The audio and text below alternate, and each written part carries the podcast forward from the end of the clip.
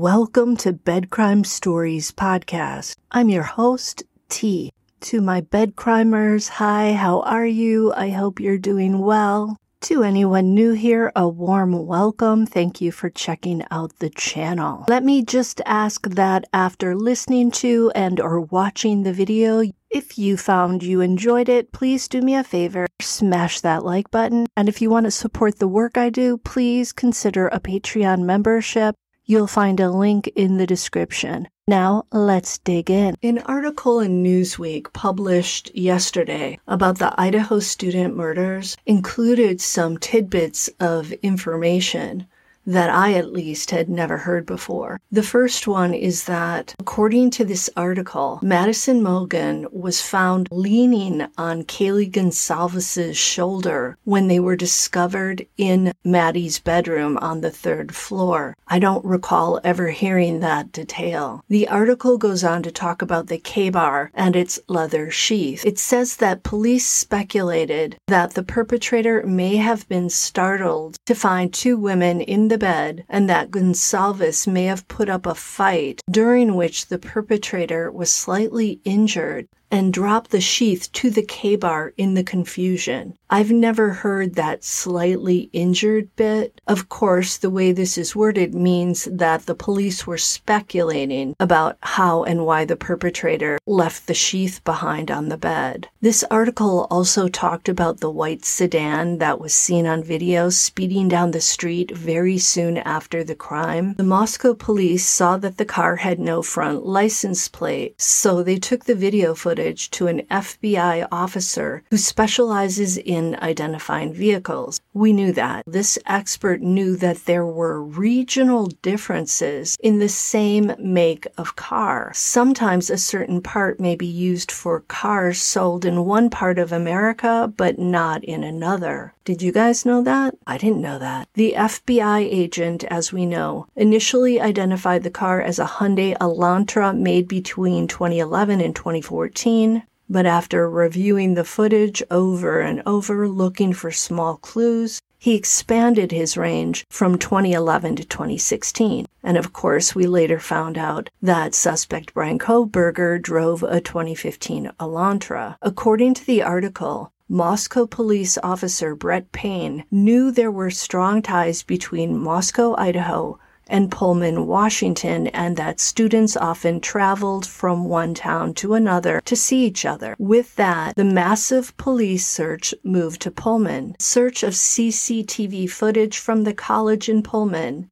and a private residence front porch video showed a white Elantra turning up about 10 minutes after the Elantra left Moscow, Idaho. What? This is news to me. We know that Kohberger's phone was either in airplane mode or turned off between certain hours, but nobody ever mentioned the car turning up back in Pullman within 10 minutes. The article goes on to say that the Elantra drove through several Pullman streets before disappearing from view, and as we know, an officer in Pullman eventually identified a white Elantra belonging to student Bryan Kohberger. The article says, quote, From the driveway, the officer could see that the car had no front license plate. Once the police figured out that the Elantra belonged to Kohberger, and looked at his driver's license and saw that he had bushy eyebrows, as witness Dylan Mortensen had described on the man she observed walking out of the crime scene house on the night of the murder.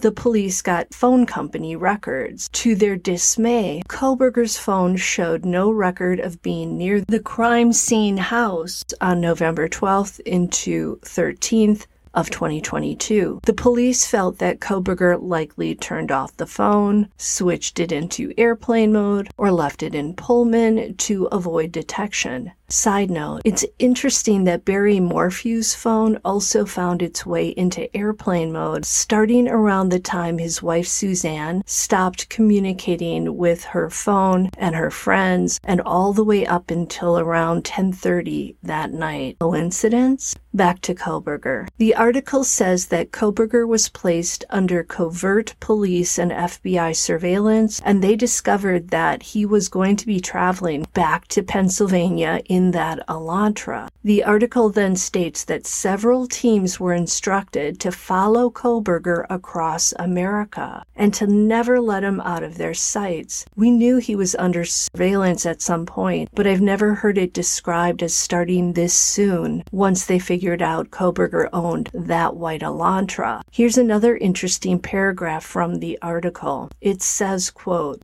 in an incident that is still clouded in mystery, a traffic policeman stopped Kohberger's car and spoke to him briefly. The officer was wearing a body cam, and Officer Payne was quickly able to review the video footage and establish that Kohberger had bushy eyebrows. It was important for police to see what he looked like in real life and not simply to rely on a driver's license photo. We still don't know if this this was a genuine police stop or given the speed with which the body cam footage was recovered, a police ploy to get a closer look at Kohberger, end quote. The way this article describes the traffic stop, it sounds likely that this was a deliberate move by the cops to get their eyes on Kohberger in the flesh to see those bushy eyebrows. Who knew eyebrows could take on a life of their own? Kohberger's eyebrows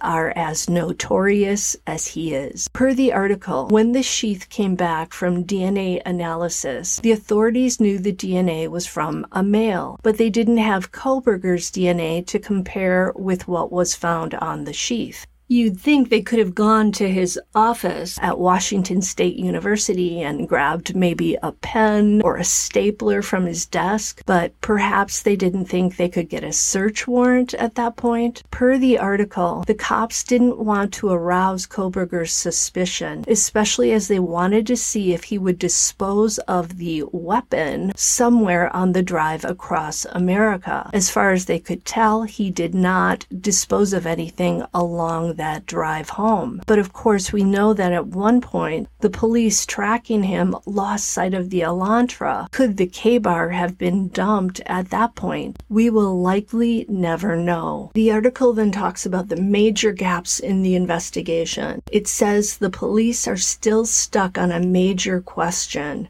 where is the Ka-Bar? We know the police are trying to see if Kohberger purchased one online from Amazon, and if they can link a Ka-Bar to Kohberger in this way, it will make their case against him significantly stronger. But according to former federal prosecutor Neama Rahmani, the lack of a murder weapon does not sink the case against Kohberger. Rahmani is quoted as saying in the article, prosecutors would love to have the murder murder weapon, especially any DNA on it, but it's not fatal to their case. They'll argue that Kohberger is more sophisticated than your typical accused murderer and probably disposed of it somehow. End quote. Rahmani also said that Kohberger's likely silence at trial may work against him, even though he is legally entitled not to speak. Rahmani said, quote, even though jurors are instructed that they can't infer guilt from the defendant's silence,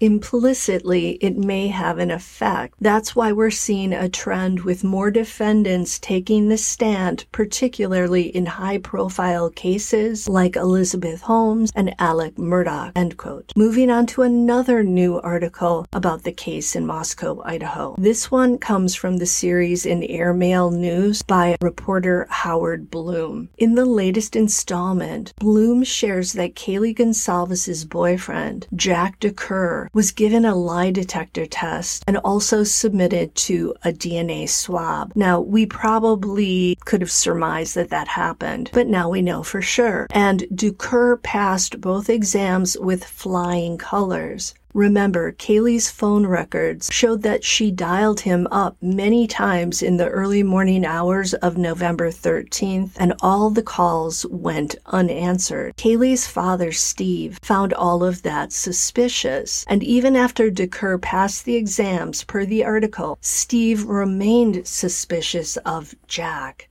According to the article, when a grieving Jack DuCoeur showed up at the Goncalves home not long after the events to pay his respects, Steve demanded that Jack lift his shirt and show his arms, neck, and hands. Steve was looking for telltale signs of scratches or bruises. Steve then took a series of photos of Jack. To him, this was now exculpatory evidence that might come in handy. There were no scratches or bruises on Jack. Finally, after all of that was done, Steve and Jack embraced. The article goes on to say that Steve then tracked down a student named Hunter Johnson, who was victim Ethan Chapin's frat brother and best friend. Just before noon on November 13th, Johnson had been called to the crime scene house by the two survivors, Dylan Mortensen and Bethany Funk. Johnson discovered Ethan's body. Days later, Hunter told Steve Goncalves what he saw. Only after Hunter was done telling Steve everything everything he witnessed in that house of horrors, did both he and Mr. Goncalves break down in tears. Steve Goncalves also knocked on the doors of the houses and apartments adjacent to the house on King Road. He wanted to interrogate the neighbors for himself, but they didn't have any useful info. Steve was desperate for his daughter's case not to go cold, but he wanted to know why.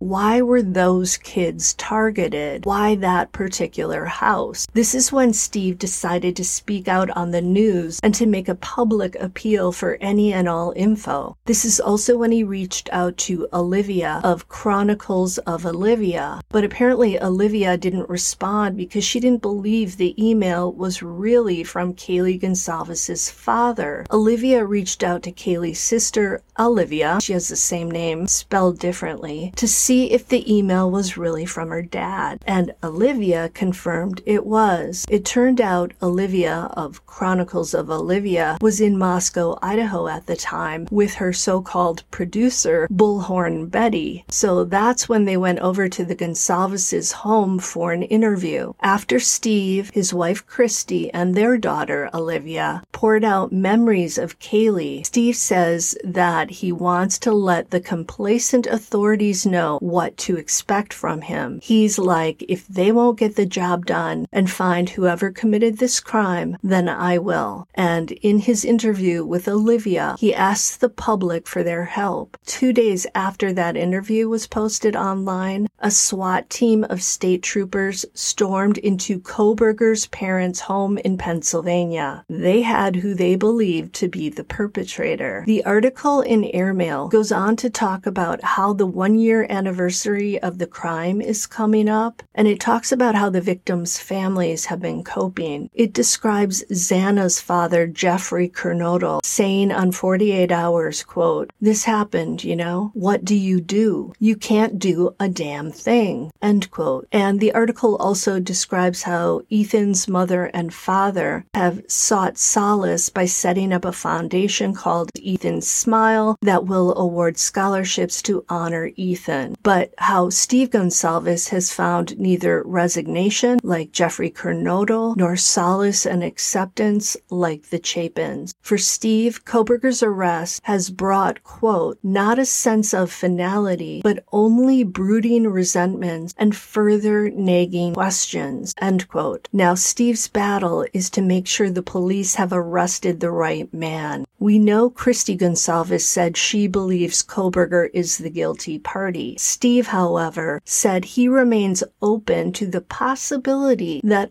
others might also have been involved. Per this Airmail magazine article, quote, it seems to Steve quite possible that there were more perpetrators in the house on King Road on the night his daughter and her friends died. And if there were, they must be at large. Steve is also furious that the trial has been postponed indefinitely, and he's incensed by the gag order that limits what the police, the lawyers, and the families can publicly say about the case. Steve feels this is a violation of his fundamental constitutional rights, and he feels that the lack of information shared by the police has led to rumors, half truths, and crackpot lies. It sounds like Steve may still be investigating the case, looking for possible unidentified collaborators. Steve wants to understand the perp or perp motive, the why behind the crime. The article says that Steve got an enticing tip at one point from a source he described as a jailhouse snitch. The article reads, quote, It was a tale that offered to tie up all the loose ends of the case, and spurred on by that promise, both Steve and the private detective he had hired fanned out with their inquiries into several states, energized by the intoxicating possibility that he was on the verge of accomplishing what the professionals had failed to do. But in the bitter end, it was nothing more than an elaborate con, a malicious scheme to squeeze money out of a grieving family's misery. The experience was demoralizing, end quote. And apparently Steve was conned again. Here's what the article says, quote, a grainy light bulb cam video of the King Road neighborhood came his way that proved Kohberger wasn't the lone killer. It was only after he went to some expense and hired a professional videographer to examine the recording that he conceded it was a fake. Then there was his decision to leak a time stamped video of another vehicle tearing away from a street adjacent to the murder house just before dawn on the morning of the crime to one of the true crime internet sites. His logic was that it was very possibly game changing evidence. It needed official scrutiny, but this video too was also deemed a fake. And in the end, his tangential role in its dissemination became a bit of an embarrassment. End quote. Per the article, Steve has come to the conclusion that a drug ring being behind the crime is ludicrous. The article reads, quote, No pro is going to rough up someone not knowing who all is in the house. There were, he pointed out, usually only three girls in the King Road house. His daughter, who had completed all her coursework, and would graduate in January, had just come down to Moscow for the weekend on a whim to show Maddie her new Range Rover. Explained to me how a hitman missed Ethan in Kaylee's new car. A professional would have been daunted by the presence of two additional people in the house that night.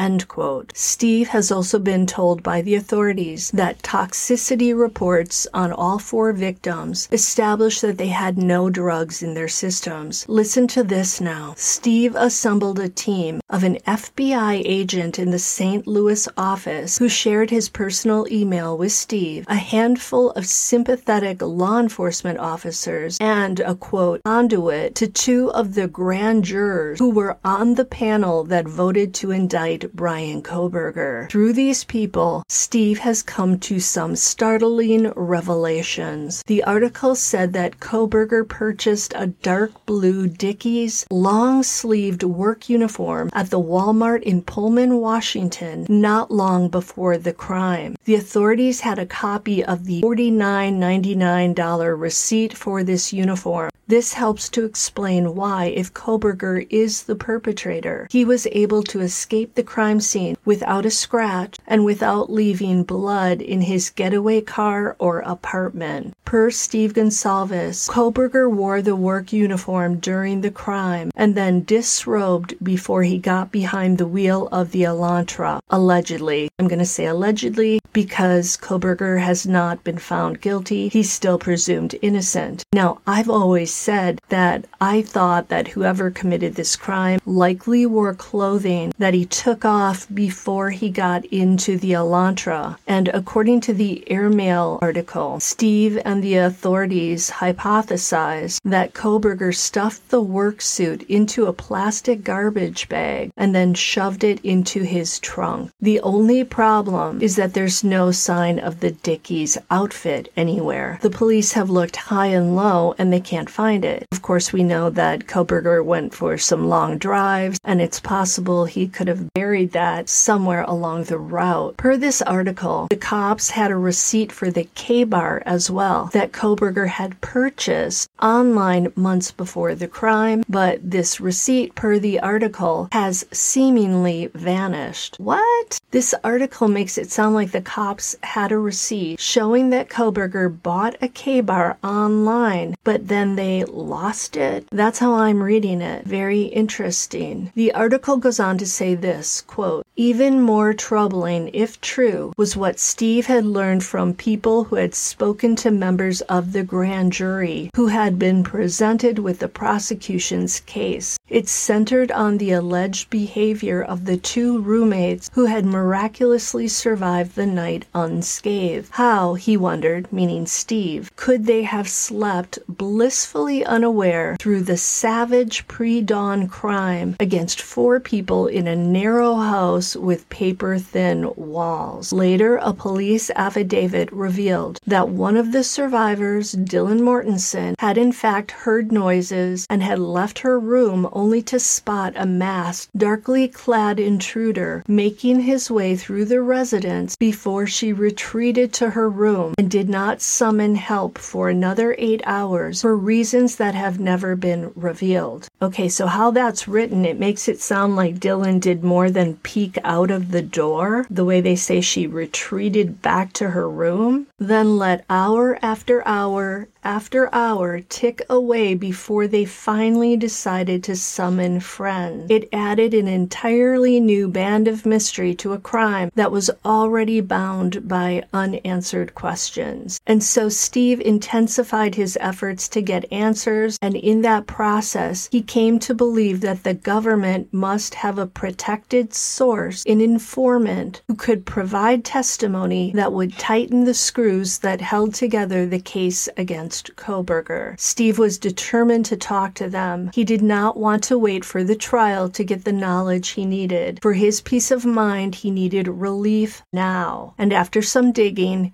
he grew convinced he had the informant in his sights he was preparing to reach out to this individual to get right in his face and confront him. He would explain that he was empowered by a father's natural right to fully understand the last moments of his daughter's life. In fact, it was his duty. It was an argument he felt that no one could reject. And at last he would know the whole story of what had really happened to Kaylee and why. But before he could make his move, before he could get in a room and have a heart to heart talk with the witness, he was unexpectedly stopped in his tracks by the FBI. The FBI apparently sent an official letter to Steve's attorney, Shannon Gray, warning that if there were any attempts to contact the individual Steve had been pursuing, there would be legal consequences. The witness had originally reached out to the authorities through a tip line that promised to protect the identities of anyone volunteering information, and the Bureau was duty bound to honor that commitment. The letter went on to say that the fact that Steve was the father of one of the victims gave him no dispensation from the legal consequences that accompany tampering with a government witness. Stymied, Steve skulked away. The promise of real understanding was out there, yet still tantalizingly beyond his grasp. And with this setback, he fell into a period of stasis. Racked by frustration and despair, all he could do was send a disheartened text to one of his fellow internet detectives. Quote, there is so much more to this story than is in the media. End quote. The article in Airmail goes on to say this Memories live in the past. Dreams, however, are part of an idealized vision of what the world might become. In dreams, as the poet noted, begin responsibilities. They hold the future. And so, thwarted in his sleuthing, still staring with bitterness at hard mysteries he cannot crack, Steve has expanded his focus. If he cannot conduct the investigation provoked by his memories of his daughter, he will at least ensure that at some distant appointed time there will be a measure of justice End quote. Guys, this article seems to support some of the rumors that have been expressed on places like Reddit and 4chan that the survivors were both allegedly awake and heard everything. I'm saying allegedly because this is all like hearsay. We're hearing it in this article in Airmail, which apparently came from Steve Goncalves, allegedly. So we have to take it all with a grain of salt that there is possibly someone who called in a tip that could explain everything that really happened. Maybe it's true, maybe it's not true. I don't know what to think at this point. What do you guys think? Let me know in the comments. Until the next time on Bed Crime Stories.